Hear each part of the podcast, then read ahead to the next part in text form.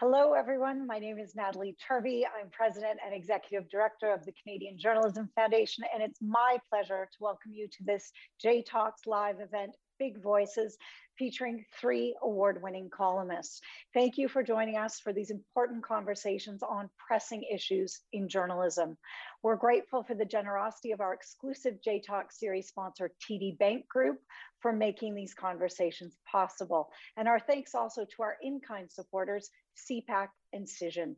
If you'd like to support the work of the CJF, you can donate now or at any time on the CJF website. And if you'd like to tweet about today's event, our hashtag is JTalksLive. A reminder that our program is 45 minutes long, and you can still submit questions for our speakers anytime using the tab on your screen. Earlier this month, the CJF joined Canada's media outlets and journalism organizations in supporting all journalists against online hate, threats, and harassment. Collectively, we reaffirmed that a strong, diverse media is vital for a well-informed democratic society. Our guests today have dedicated their journalism to bearing witness and providing important context and commentary on the issues of the day, even in the face of harsh criticism. But the recent attacks levied predominantly at women and racialized journalists go well beyond critique and speak to the pressing need for concrete solutions. The CJF invites today's panel to share their perspectives and approaches to help end attacks against journalists, a first of what we hope will be many conversations on this issue. Joining us from Vancouver, Daphne Bramham is an author and journalist with the Vancouver Sun. In Toronto, we have Shree Paradkar, a columnist at the Toronto Star. She's also Canada's first internal ombud, a position created to develop an anti-racist newsroom. Also in Toronto, Elizabeth Renzetti joins us. She's an author, journalist, and a big voice at the Globe and Mail. We are honored to have them with us today to share their insights and their experiences. And leading this conversation, please welcome our host, Anna Maria Tremonti. Well, hello, everyone. Welcome. And I'm really looking forward to this talk. Thanks a lot, Natalie. You know, I'm just going to jump in. We have been reminded just how polarized the political, cultural landscape is. But, you know, there have always been polarized conversations, but the pushback is increasingly personal and abusive. And I want to go around and just have each of you tell us the kinds of things you're facing that you're getting right now, the kind of pushback and feedback you're getting, and how that has changed to bring us to this point. Shree, I'm going to start with you. Hey, hi, everyone. Thanks for having me here, Anna Maria and Natalie. So you're right. You know, we have always been polarized. We have always been in a divided society. The difference today, I find, is that we are in a time where power is being challenged openly and through different media that didn't exist before. So what we are seeing is a result of there being a certain tolerance to the backlash to that challenge, which allows for a degradation in public discourse. So if you are a female and you're writing about misogyny, it is seen as if you are attacking all men. If you write about racism, you are seen as a white person hater. If you write about trans issues, you're seen as a woman hater. And so, we are in this very difficult time. And so I place that context, I place myself in that context because I write about racism and gender issues, and often through the lens of anti-Black racism, because unless we understand anti-Black racism, we understand no racism. And I find when I write, I get some of the worst vitriol when I write about anti-Black racism and Islamophobia. And I think with Islamophobia, pretty much anybody would get that backlash. When it comes to racism or many of these issues, we find that the messenger matters.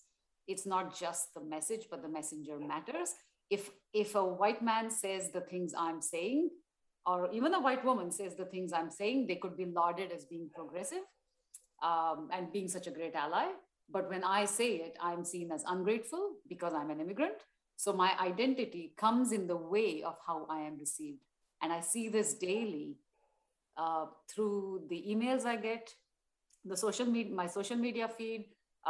Facebook is so vitriolic, I'm not on it anymore. And yeah, through various ways, yeah. And it can get pretty toxic.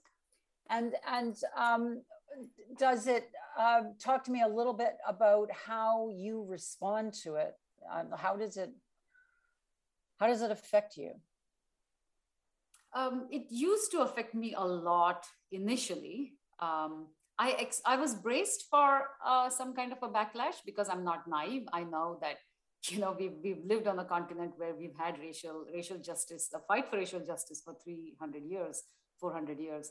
But when it used to come back, say in 2015, 2016, it used to be more organic, where people would just say something, that, there's a range, right? Some people just disagree with you, which is fine. And then some people start to get abusive, and then some people start to get threatening. So there is a continuum, and I would tell myself that it doesn't bother me because I don't like the mantle of the victim, but it did bother me and it did affect my health.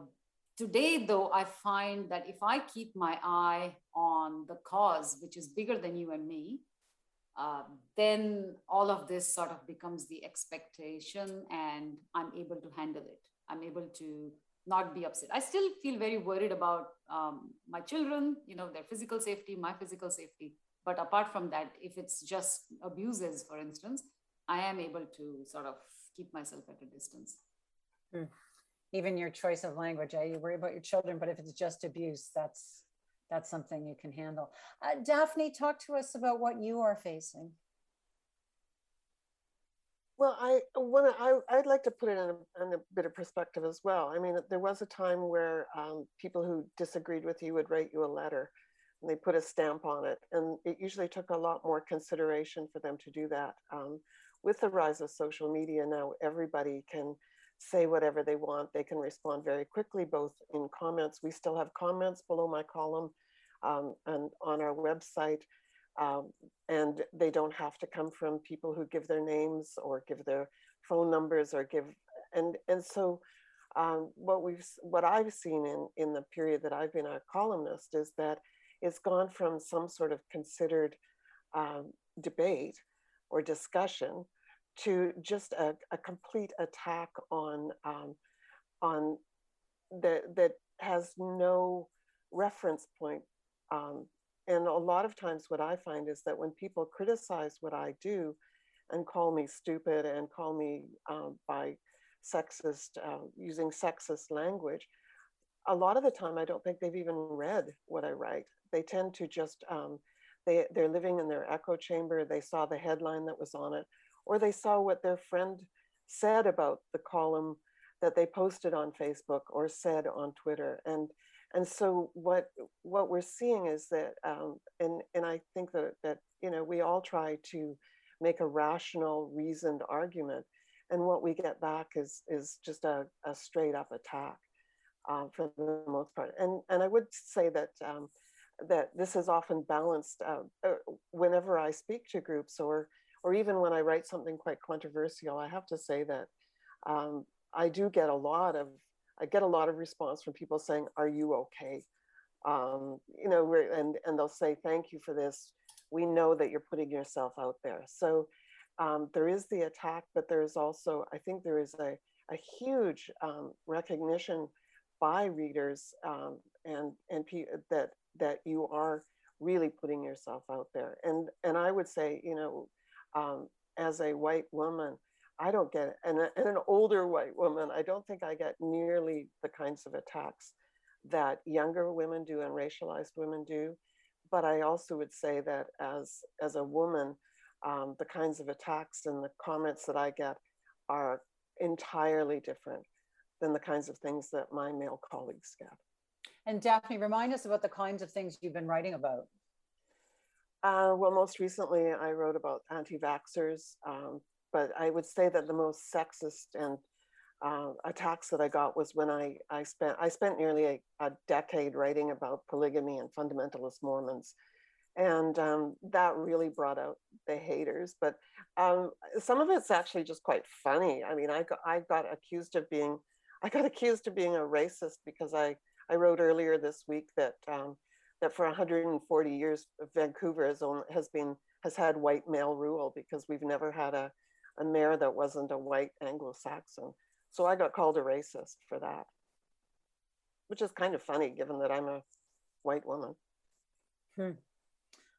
Elizabeth, what's it been like for you? Hi, Anna Maria and fellow panelists. Very good to join you all today.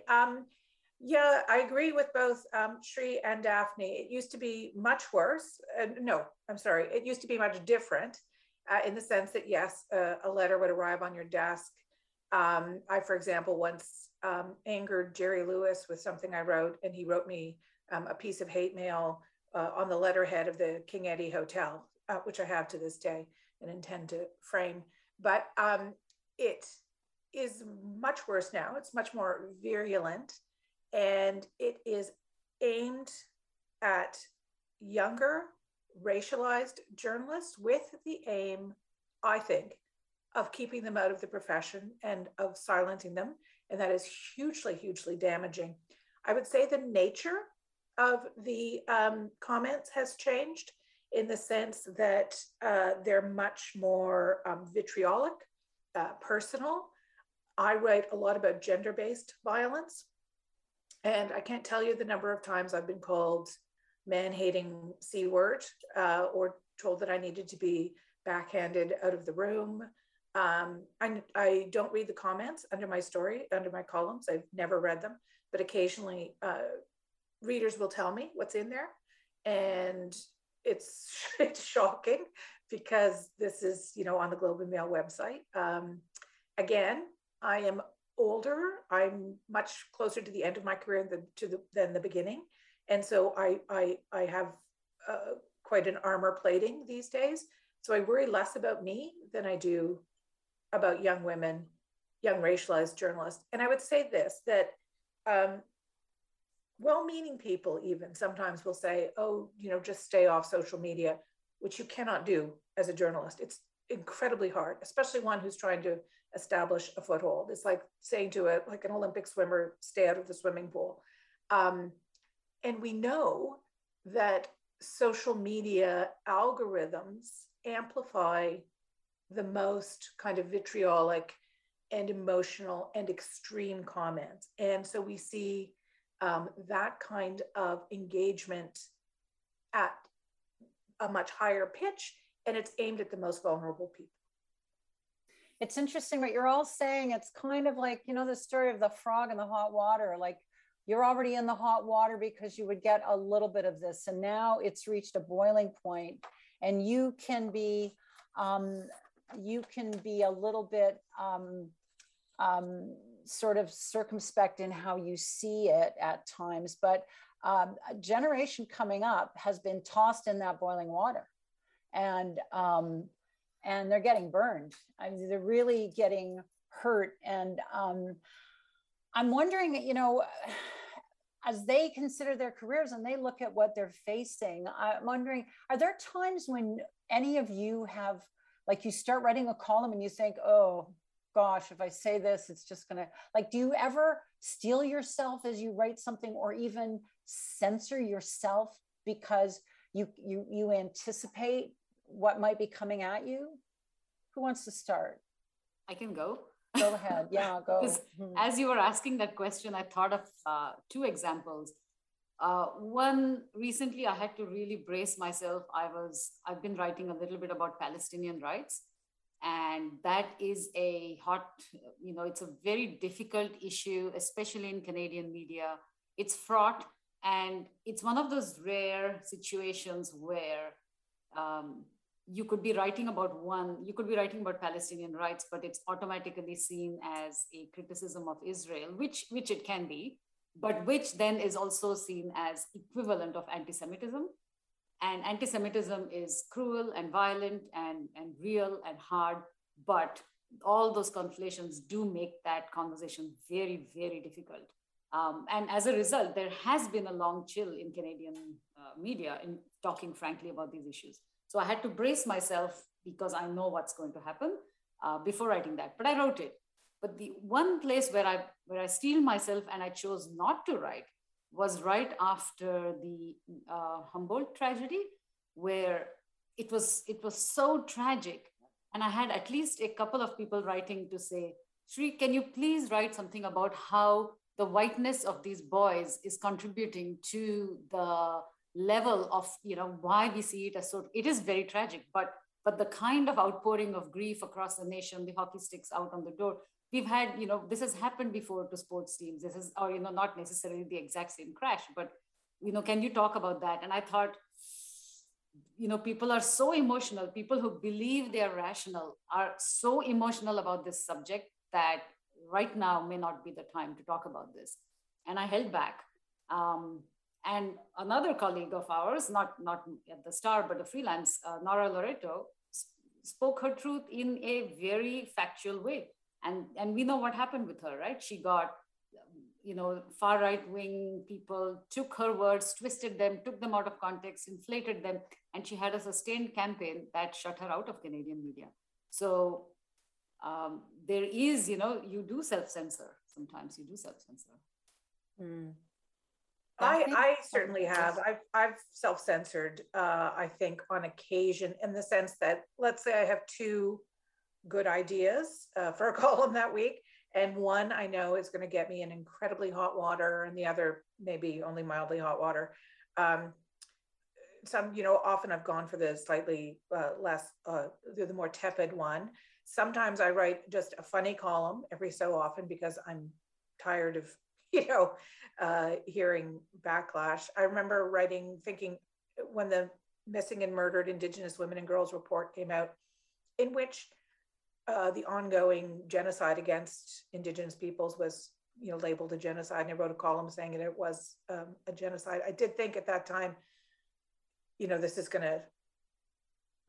like going to get a lot of anger aimed at me, and it weirdly did not. I think because there was just so much going on at that time. So sometimes you second guess yourself and it's not as bad as you thought it was going to be.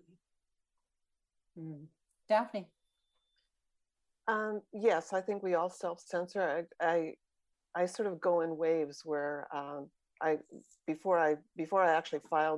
actually filed my anti-vaxxer column, and then at 11 o'clock at night, got out of bed and thought, I just can't face this. So I actually withdrew the column.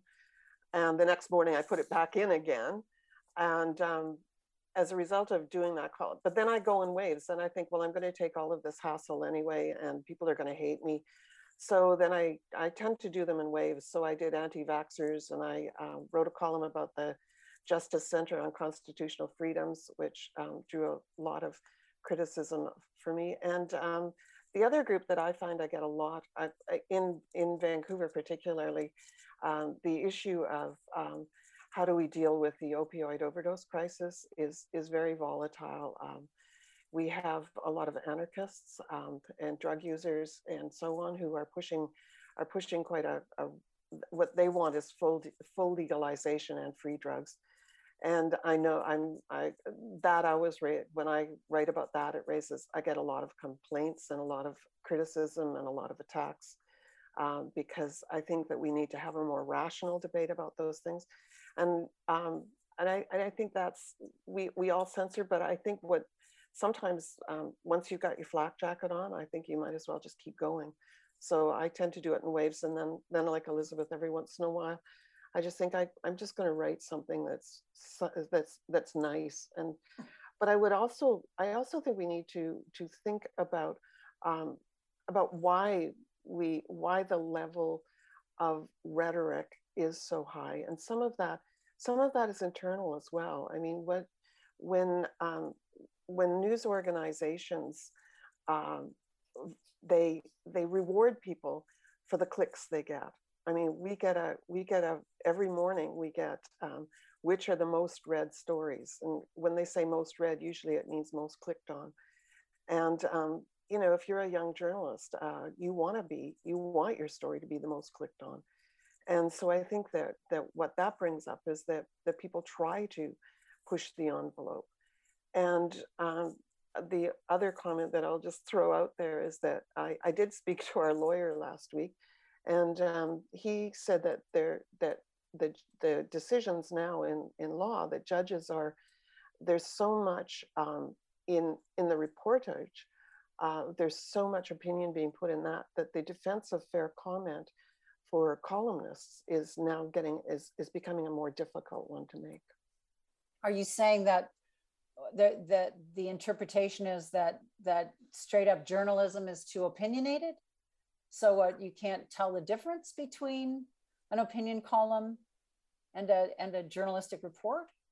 Well, according to the lawyer, this is the way judges are seeing it now, that increasingly, it used to be that if you were a columnist and it was opinion, then there was the defense of fair comment, and it was in law, it has been fairly broadly interpreted that you have fair comment, and but he said that is now sliding because there are people that are doing that in their reporting. There's more opinion, or seem to be more opinion by judges, and so I said to him, well, if we label it more, does that make a difference? And he said no, that the jurisprudence is going the other way. So, and one of the things that I face is that in an increasingly anorexic newsroom, with fewer and fewer stories to comment on, I'm doing a lot more reporting than I did 20 years ago. So I'm kind of reporting the story as well as commenting on the story. And I think that is a bit fraught. So many questions to ask you about how we go forward. But before I do that, I just want to ask you again, how do you walk you're talking about the reaction you get for the work you do, the professional side of you, but how does it affect how you live in the world? How does it affect how you walk out the door, how you walk into a grocery store? Like, what does this stuff trail around after you beyond the printed word or the word on the online? I'll start. What I would say is I'm in a unique position of being also married to a columnist as well. So he's done a good job of trying to keep our, personal information off the web. He's good at that kind of things. He's had more death threats than I have. And so we're able to bolster each other and talk to each other through these things. One thing I would say though is, there's a really pernicious attitude in journalism that I hope is fading away, which is that we are supposed to just suck it up, right? We're supposed to be tough, cynical, and just let everything slide off of us. So for example, when Doug, my husband, was, had death threats, his temptation was just to let it go. And I have to say one of his editors said, no, you have to report it to the police. And he did. The police did not take it seriously at all, I have to say. But it was interesting that we, as a profession, have not dealt with our own problems around this, which is this attitude that we should have just a hard kind of carapace and not let it bother us at all. What do you think of that, Shree? No, you're right, absolutely, Liz.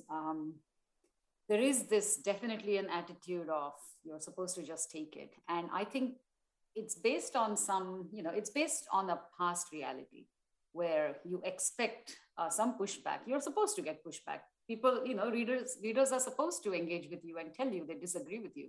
And sometimes it's not easy to listen to that criticism. So therefore, to say, be tough and take it makes sense. Okay, if all you're getting is some criticism and an idea that says, no, here's my idea to counter your idea, then, yeah, that makes sense. But when we've moved on from criticism to abuse to organic emails of, even if it's abuse, to now coordinated attacks. And we are nowhere close to dealing with coordinated attacks. But the result, and, to answer your question about how does this affect us in our personal lives, is I no longer know, I don't have to be a celebrity to be afraid of walking on the streets. I no longer know when I am going to my grocery store. We had a reader who was writing to us, who told us, who was pretty much saying he knew exactly where I lived because he was alluding to things that had happened on my street or just a couple of streets down where I lived. And the response at the time, the institutional response at the time, which I think was the industry response, was just block those emails. But so we blocked those emails, but now I no longer know the level of threat that exists because this is somebody who knows where I live. So do I go to the grocery store and does he see me there? Do I walk down to the neighborhood, pub and is he there? Who else is there? So I take my last name off my Facebook account and I'm in the neighborhood group, but I don't want to reveal my name because I don't know who else is in that neighborhood. There's, thousands of people there, right? And of course it affects everything. It affects what I share about my children. It affects whether or not I share personal details at all. The advice that used to be given to journalists on social media was write about your work, but also share a little bit of your personal stuff just so that you give viewers and readers an idea of you as like a rounded personality. Well, I can't do that. I'm sorry. Like I had a photo once of my children on Twitter with at the Raptors parade, and I had to take it down because it had the name of their school on their jerseys. And when there was, when my name and photo was being circulated around on white supremacist forums, we had to do a full audit of what information of mine is out there. And we had to retroactively go and start deleting things that identified other people's names. And I don't even take, I don't even make orders with my name. It's in my husband's name because I just don't know who's going to recognize that name. So it does affect us personally. That's a lot of pressure. And Daphne, as you say, you read a lot about the anti-vax movement. Well, I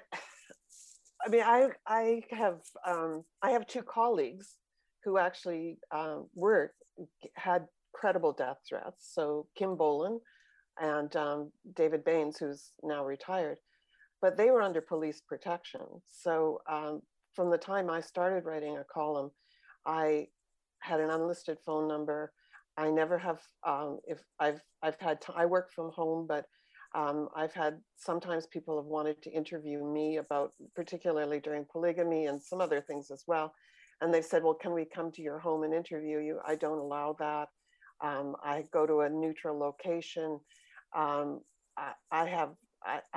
There's no indication of where I live. I don't give any personal information about whether I'm married, not married, have children, don't have children. I try not to share that very widely, only because we are public people, but I think we are deeply entitled to a private life as well. And I don't want to live my life in fear. I am a bit startled when people do recognize me in places because you're never quite sure. But I really do hold on to my belief in the best of people. And, but there's a journalist here named Jody Vance, and she just recently, after 3 years of getting death threats, she finally got a restraining order, and the police finally have laid charges against the person who is threatening her. And that has just happened within the last couple of weeks, which reminded me again of how dangerous this can be. And not to say that, it pales in comparison to the dangers that journalists in other countries face. But as I say, I have two colleagues who had credible death threats. And there was, of course, the Indo-Canadian journalist who was killed a number of years ago, in Surrey. And so it is, and that was before social media. So, I mean, sometimes people say to me, well, sticks and stones, it's not credible. They're just, don't worry about it. I mean, I've been told that by editors. Oh, don't worry about it. It probably doesn't mean anything. I had a guy threaten to rape me, and And an editor said to me, oh, I wouldn't worry about it. They don't usually act on their threats. Don't usually. I'm going to open up the questions in a minute, but before I do that, there are media outlets that perpetuate hate against journalists. There are politicians who provoke that. And I don't have to name them. We all know who they are. And so what do we do about the people in our own midst? What do we do about the people we're supposed to be covering, whose idea of disagreeing is to, you know, sic their followers on named journalists or something else? What do we do about that? I'll name him because I wrote a column about him, but Maxime Bernier, for example, and the People's Party of Canada, you know, that was a pretty clear incitement to me to go after not just the journalists he named, but all journalists. I wrote a column about it. Lots of us, I think, wrote columns about it. What I did not see, though, was any of the most celebrated, famous white male columnists writing about this. That's what I would like to see more. I would like to see those people who have entrenched power throwing their weight and voices behind this issue, not just, you know, the three of us who are here and other younger, brave journalists. Yeah, that's so on the one hand, yes, you do have politicians, but I'd like to call out our media for not doing more about journalists who are well paid, who are among us, who are often right-wing, posing as centrists. You know, I don't know what centrist means, really, in a battle between justice and injustice. What is the center of that? I don't know. But these are people who don't have to do the abuse themselves, but all they have to do is signal to their many followers. And as you said, sick them on to journalists. There is a report by the UNESCO called The Chilling, and it talks about different types, different manifestations of abuse. And one of those manifestations is dogpiling, and which they call out. They specifically say right-wing journalists do this, where they'll say something and other people then do the abuse for them. So how now, many of our own senior journalists, senior, you know, managers will be hobnobbing with people like that. So who's going to call them out?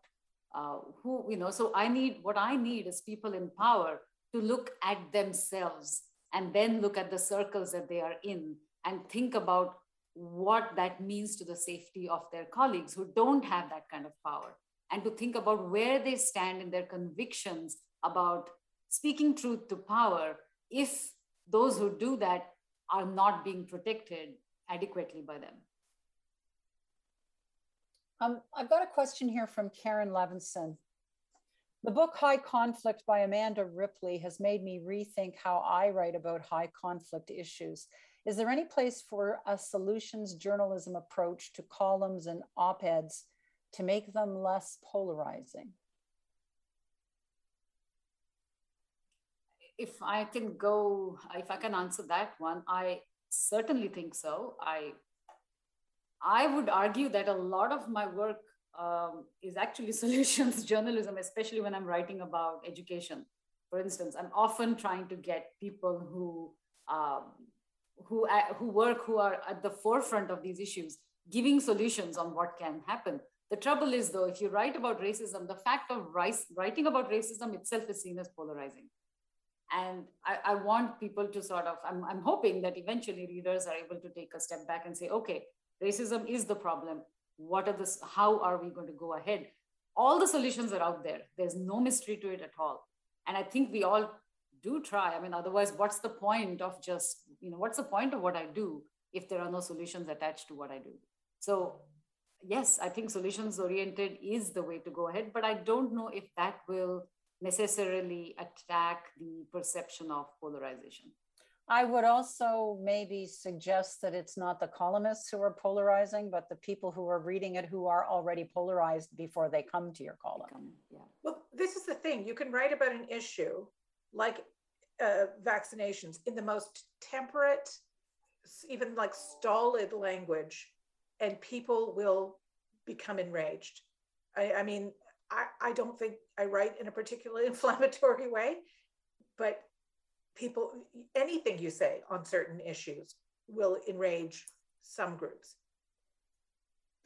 Sherry Graydon has, go ahead. Yeah. I think one of the things is too, that I go back to what I said about being rewarded for those clicks. And there are people who are writing inflammatory stuff because they want those clicks. I mean, this is what Fox News is about. This is what so much of the vitriol in the media comes from.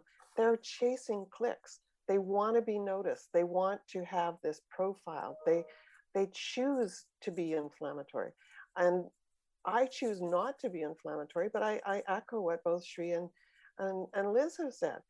You can write a fairly, not balanced, but certainly an informative, educational type thing saying what I've written things that say we need to have a rational debate, only to have people attack me for saying we need rational debate. And I get attacked just for having an opinion, period. Even though that's what you're supposed to have. Exactly. So Sherry Graydon is asking, you know, what do you want to see social media companies like Twitter and Facebook do to address all of this?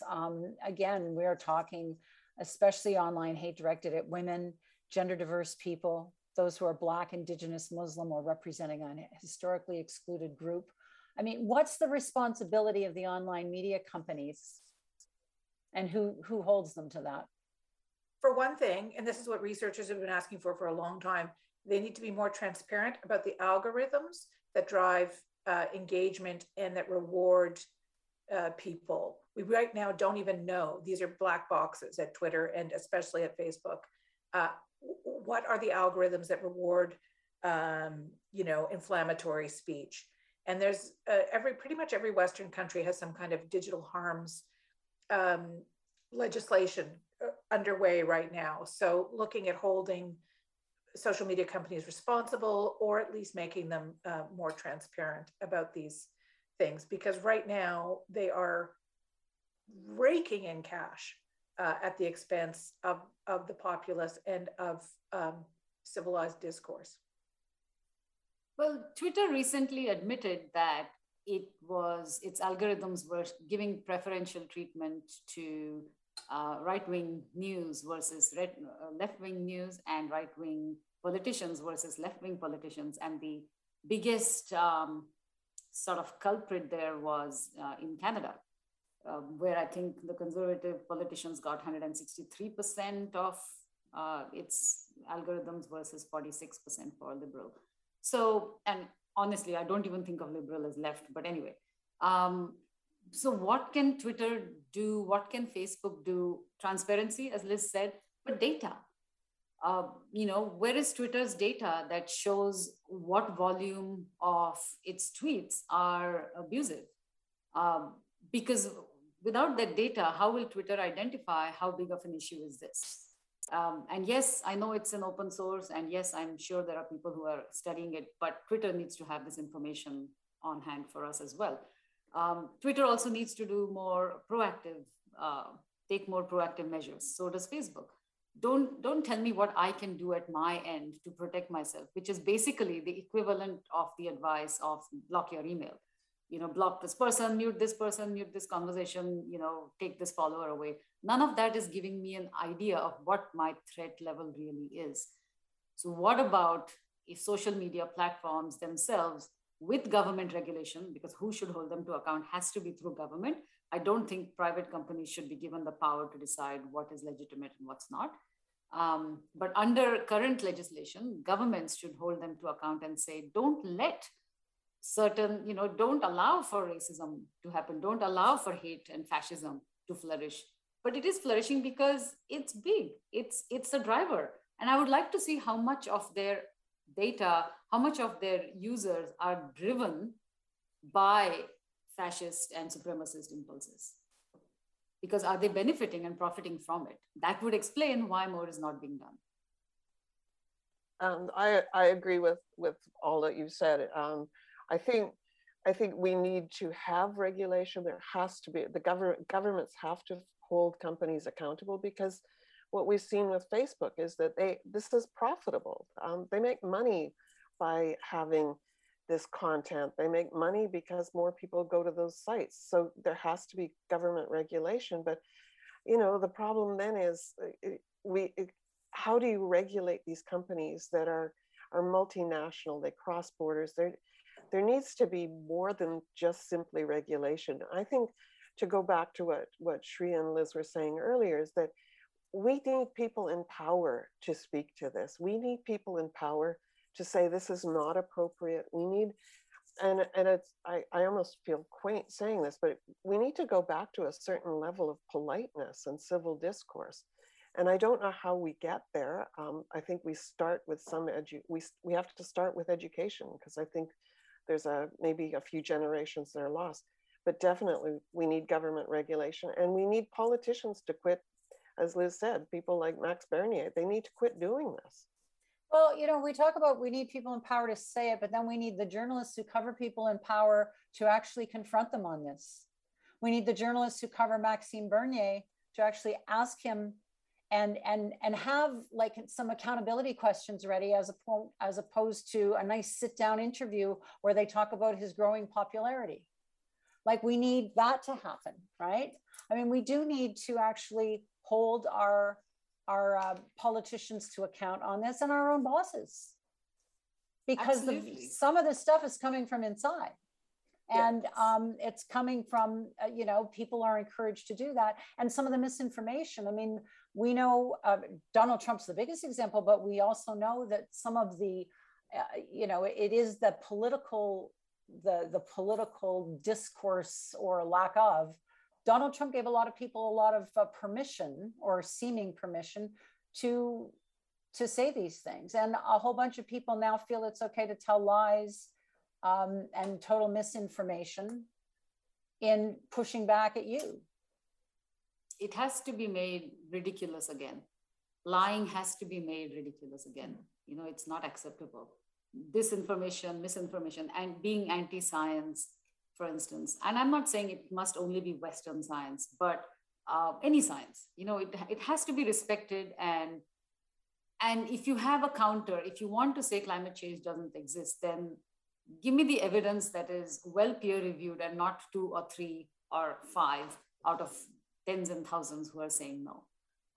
And I think when we are covering it as media, we really have to cover, I think, and that's the other part when we're talking about abuse and how to deal with it, is what we cover has to take into account the falsehoods too, and not cover prominent people, you know, at face value. Like, if you're interviewing a far-right guy who's a climate change denier, then you go to him with the data, and you make sure that you add real factual data to counter what he's saying.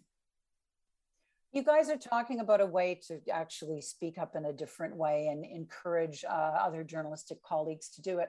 What advice do you have for those journalists coming up who are inundated by online hate? How do they cope, and how do they find a way forward to stay in journalism? Well, I would say it's, first of all, hugely important for them to stay in journalism if they can, and protect their health. I think what we have to shift the onus from them onto their bosses, and recognize that this is a workplace harassment issue. It's a workplace safety issue. It is not an issue for individuals to have to deal with on their own. I would like to see a network maybe of mentors. I offer myself up for anybody who wants to like reach out to me for advice. Maybe we could do that, have more senior journalists helping out more junior ones. I think all of us try to do it on an ad hoc basis on social media. If we see somebody getting dogpiled, then we call it out. I think another way is to call on readers. There's a British newspaper that's done this. They ask their readers, if they see one of their journalists being harassed online, can the readers step up and do something about it and form kind of a protective ring around this? Because it's so important that these young people who have different, fresh interesting ways of looking at the world are not afraid of expressing them. Who wants to go next? Well, I would say that I've been heartened just by being able to be on this panel and get to know all of you. I feel like I have actually benefited from the support, just knowing that I'm not alone. And I think I'm with Liz. I'm in on mentorships. I'm happy to do that. I think we need to do that.